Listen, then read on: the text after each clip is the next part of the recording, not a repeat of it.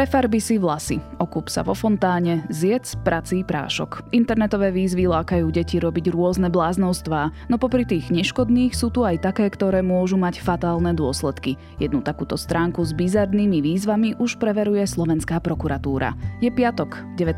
augusta, meniny má Lídia. Pripravte sa opäť na mimoriadne teplý deň, polojasno až oblačno. Večer sa môžu vyskytnúť aj prehánky. Teplota sa bude pohybovať od 33 do 38 stupňov. Počúvate Dobré ráno, denný podcast denníka ZME s Janou Maťkovou. A nezabudnite, že v pondelok večer sa môžete s nami stretnúť aj naživo. Na Bratislavskom Tyršovom nábreží o 18. hodine sa bude môj kolega Tomáš Prokopčák rozprávať s komentátorom Petrom Tkačenkom a publicistom Samom Marcom o tom, čo je nové v koaličnej kríze a čo nás čaká po uplynutí ultimáta od SAS. Radi vás uvidíme na Tyršáku v pondelok o 18. A teraz už krátky prehľad správ. Platy všetkých zdravotníkov od budúceho roka automaticky vzrastú o necelých 7% informoval minister financí Igor Matovič. Zdravotným sestrám by sa okrem toho mohol zvýšiť základný koeficient a započítali by sa aj odpracované roky. Trestne stíhanému bývalému šéfovi SNS a exprimátorovi Žiliny Janovi Slotovi pribudlo ďalšie obvinenie z korupcie. Týka sa úplatku v súvislosti s vybavovaním rozhodnutí Krajského súdu Žilina v roku 2013. Ukrajinský prezident Zelenský opätovne vyzval Moskvu na stiahnutie vojakov zo záporožskej atomovej elektrárne. Dodal, že sa tak musí stať bezpodmienečne a čo najskôr. Kiev sa usiluje o to, aby elektráraň mohli navštíviť experti z agentúry pre atómovú energiu. Extrémne sucho na Slovensku spôsobuje pokles úrodnosti o viac ako 50% Pozemkový fond chce pomôcť so znížením nájmov a hľadá spôsob, ako ich odškodniť. Fond spustil predbežný zber údajov. Český prezident Miloš Zeman je v Pražskej ústrednej vojenskej nemocnici. Ako dlho v nemocnici zostane prezidentov hovorca Jiří Ovčáček neuviedol. Hovorkyňa nemocnice oznámila, že ide o plánovanú krátkodobú hospitalizáciu. Viac podobných správ nájdete na Sme.sk alebo v mobilnej aplikácii Denníka Sme.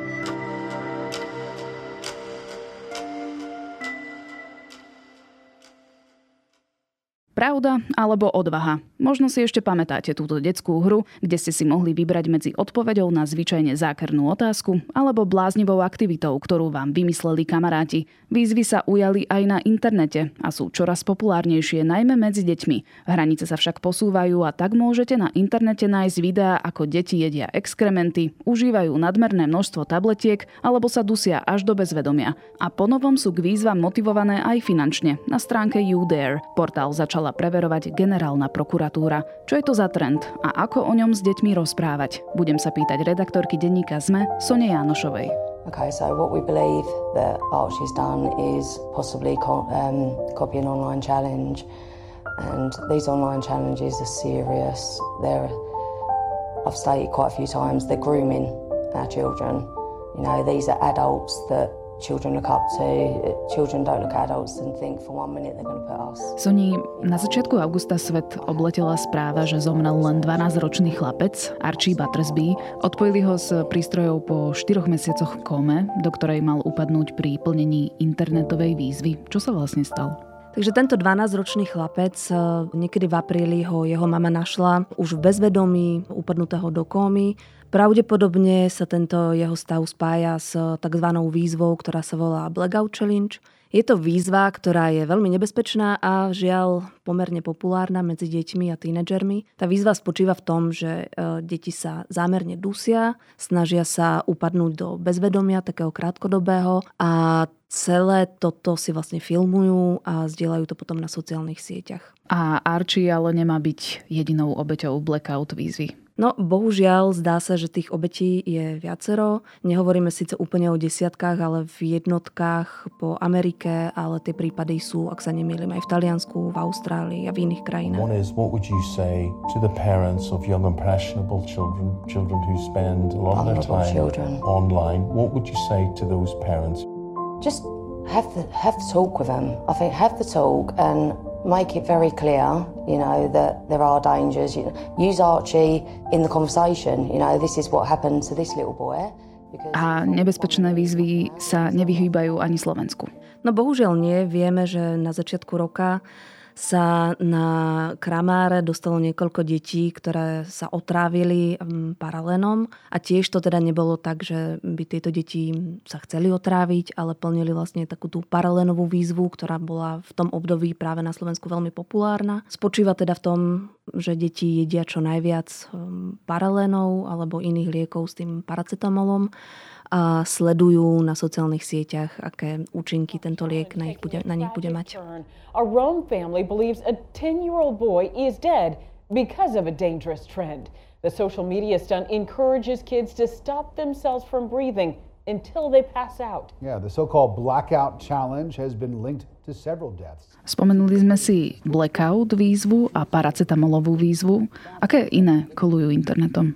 Tých víziev je veľmi veľa, niektoré sú vyslovene neškodné, niektoré sú zábavné, niektoré sú zamerané napríklad na šport, na, na nejaký iný výkon a tak ďalej. Časté sú napríklad tanečné výzvy, ale potom je množstvo víziev, ktoré ako keby deti hecujú k tomu, aby robili niečo nebezpečné, niečo, čo je na hrane.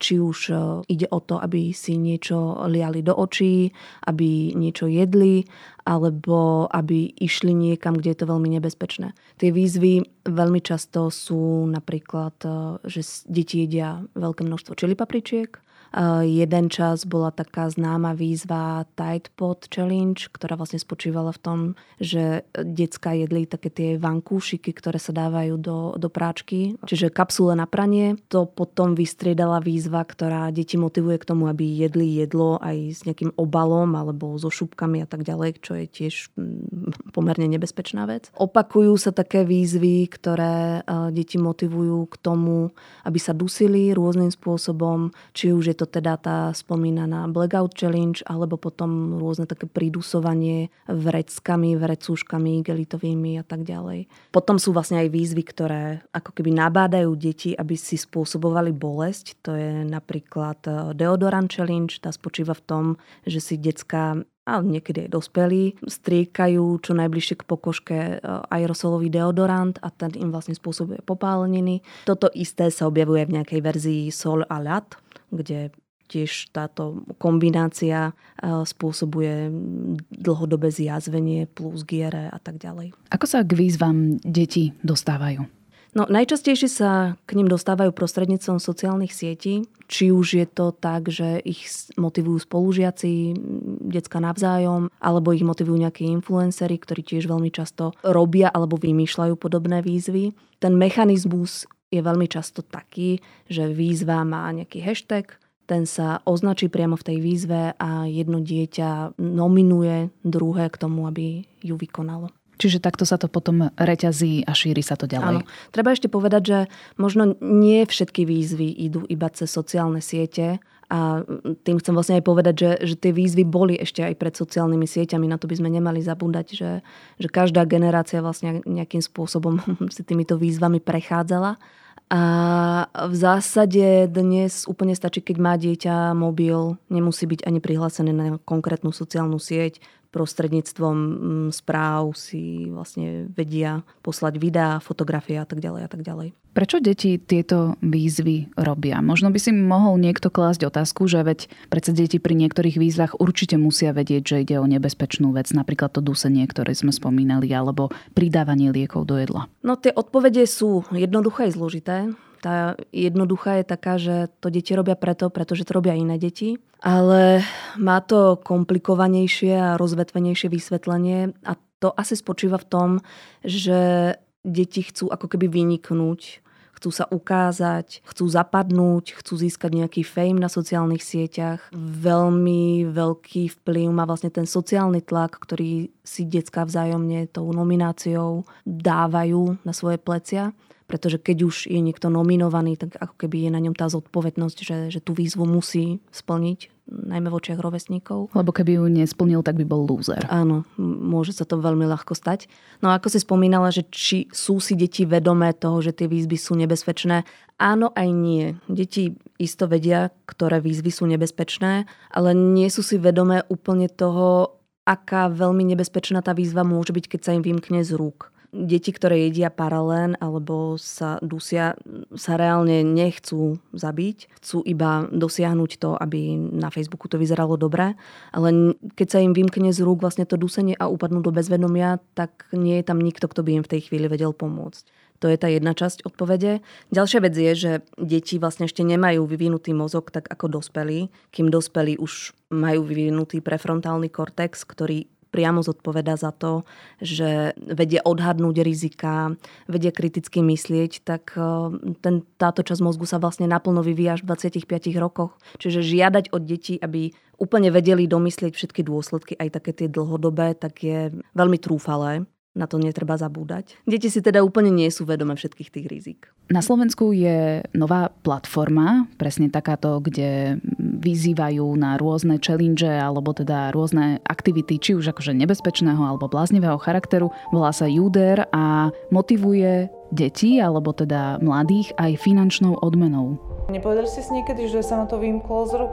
Že sa nám to vymklo z rúk ani náhodou. Ja by som bol rád, keby sa nám to oveľa viacej vymklo z rúk. Zatiaľ... Je to práve ten hnací motor, že prečo chcú tieto výzvy splňať ešte viac? To, že sa tam objavili nejaké deti, to nebol nikdy náš zámer, ani sme do toho nejako netlačili peniaze ani nič podobné. To sa stalo absolútne organicky. To je vlastne tiež jedna, jedna z tém, na ktorú ma upozorňovala aj psychologička, s ktorou som spolupracovala na tejto téme, že ako keby ten zisk je často motívom a nemyslí sa tým, tým zisk iba ten finančný, ale práve aj ten zisk tej popularity na sociálnych sieťach. Ale áno, platforma Juder priamo motivuje najmä mladých ľudí a detí k tomu, aby vykonávali čo najbláznivejšie výzvy, za ktoré potom získavajú aj finančnú odmenu. Keď tá platforma pred niekoľkými mesiacmi vznikla, nemala úplne podľa mňa ambíciu a takto aj tvorcovia vraveli, že nemala ambíciu cieliť na malé deti. Ten ich zámer bol taký, že tam veľmi známi ľudia budú si dávať vzájomne výzvy za veľmi veľké peniaze. V praxi sa tam však stalo to, že tam chodili najmä deti a názroční, dávali si rôzne smiešné, hlúpe Európe niekedy nechutné výzvy v hodnote 10, 20, možno 30 eur. Niektoré boli aj, neviem, za 250 eur, napríklad ostrihanie v hlavy do hola a tak ďalej. Ale najčastejšie to naozaj boli výzvy v hodnote niekoľko desiatých eur. Ako ten mechanizmus funguje? Ten mechanizmus funguje veľmi podobne ako na bežných sociálnych sieťach a teda, že niekto nominuje konkrétneho človeka k tomu, aby niečo urobil. Ako príklad povedzme, že si e, lepiacou páskou strhne obočie alebo keď nie lepiacou páskou, tak potom takými epilačnými pásikmi, ktoré používajú ženy na epiláciu nôh. Pri tej výzve je zároveň zbierka. Tá zbierka hm, je povedzme 20 eur. Keď mu tam dostatočný počet ľudí prispeje do výšky 20 eur, tak ten človek je motivovaný k tomu, aby naozaj si to obočie strhol, natočí to zároveň na video.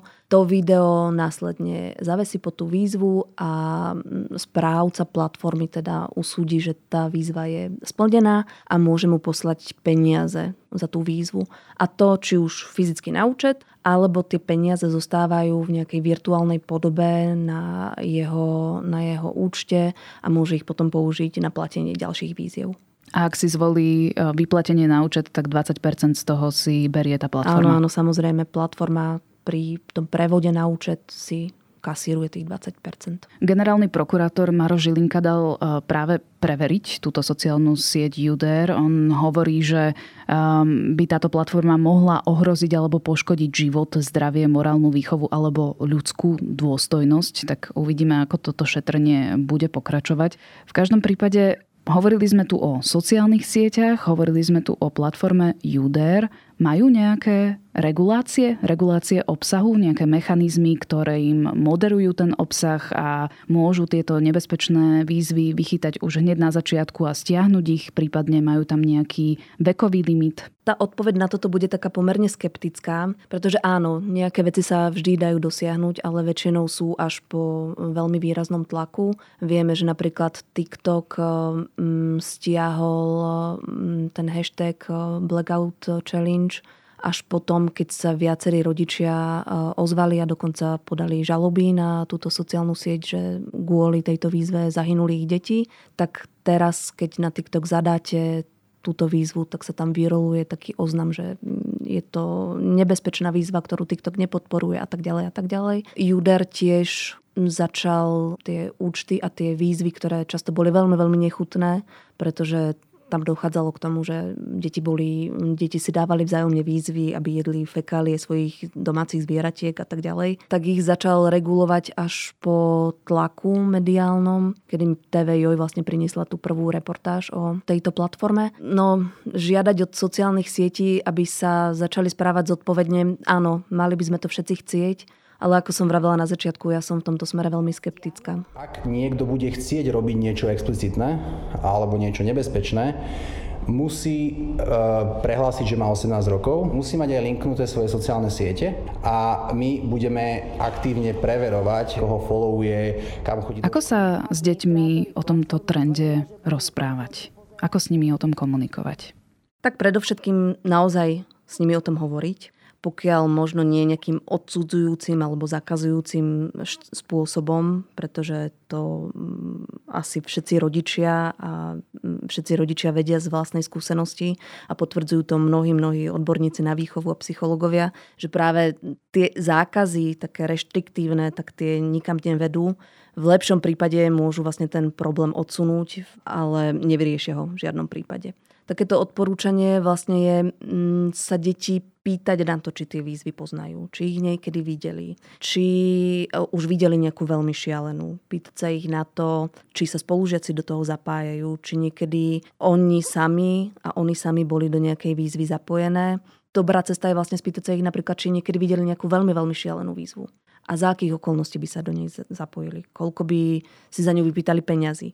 No a toto je vlastne tá forma. Ešte teda psychológovia odporúčajú aj to dať najavo, že ani my ako rodičia nie sme celkom mimo tejto témy, že sa týkala aj nás, že aj my sme vlastne v detstve mali nejaké svoje výzvy, len možno neboli tak okato viditeľné na sociálnych sieťach. A touto formou im vysvetľovať, že pri tých výzvach im hrozia rôzne riziká. A to teda nie len tie fyzické, ale aj týkajúce sa vlastne nejakej online šikany, ktorá ide ruka v ruke vlastne s tými výzvami. Pretože vieme všetci veľmi dobre, že na online šikanu naozaj nepotrebujete úplne znevažujúce video a nepotrebujete úplne šialenú vec. A niekedy sa obeťou online šikany môže stať aj niekto, kto robí úplne bežnú a úplne nevinnú záležitosť. No a čo je ešte taká veľmi dôležitá, dôležitá vec je budovať vlastne v deťoch tú dôveru, že nech by sa stalo čokoľvek, nech, nech na tom TikToku natočia akékoľvek video a nech to dopadne akokoľvek zle, že vlastne môžu prísť za rodičmi a povedať im to, aby naozaj nemali ten pocit, že naši ma zabijú, pretože som natočil takéto video. To naozaj skôr vyvolá to, že to dieťa ne, nepríde nikdy a nikdy sa nezdôverí s tým problémom. That used to give me anxiety. Don't put things over your head. Don't put things around your neck, you know, is just keep reinforcing the dangers and what could happen. What Čiže nezakazovať, rozprávať sa a pristupovať s empatiou. Tak. O internetových výzvach a nebezpečenstvách, ktoré sa s nimi viažu, som sa rozprávala so Soňou Janošovou, redaktorkou denníka SME.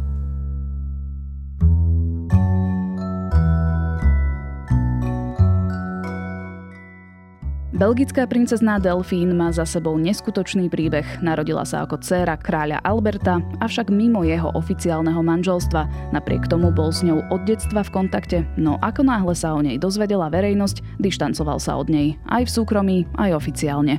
Delfín, utajená princezná je trojdielný dokument o hľadaní identity, o túžbe mať normálny život a najmä o uznaní zo strany otca. Nájdete ho na HBO Max. A máme pre vás aj novú várku podcastov, dnes TechFM, v oklieštenej dovolenkovej forme aj piatoček, v sobotu klik a v nedeľu dejiny. Dobré ráno je na konci a moje meno je Jana Maťková. Dobré ráno okrem mňa pripravujú aj Tomáš Prokopčák, Lubica Melcerová, Zuzana Kovačič-Hanzelová, Kristýna Janščová, Adam Blaško, Viktor Hlavatovič a Marek Franko. Užite si víkend, do počutia v pondelok.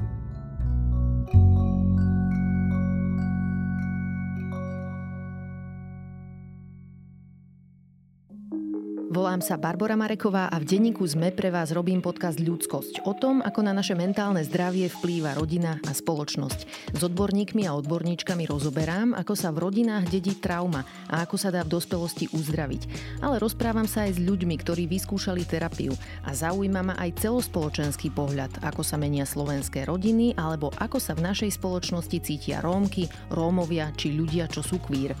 Poďte sa učiť spolu so mnou, ako lepšie rozumieť sebe, ale aj ľuďom okolo nás. Podcast Ľudskosť vychádza každý štvrtok vo všetkých podcastových aplikáciách.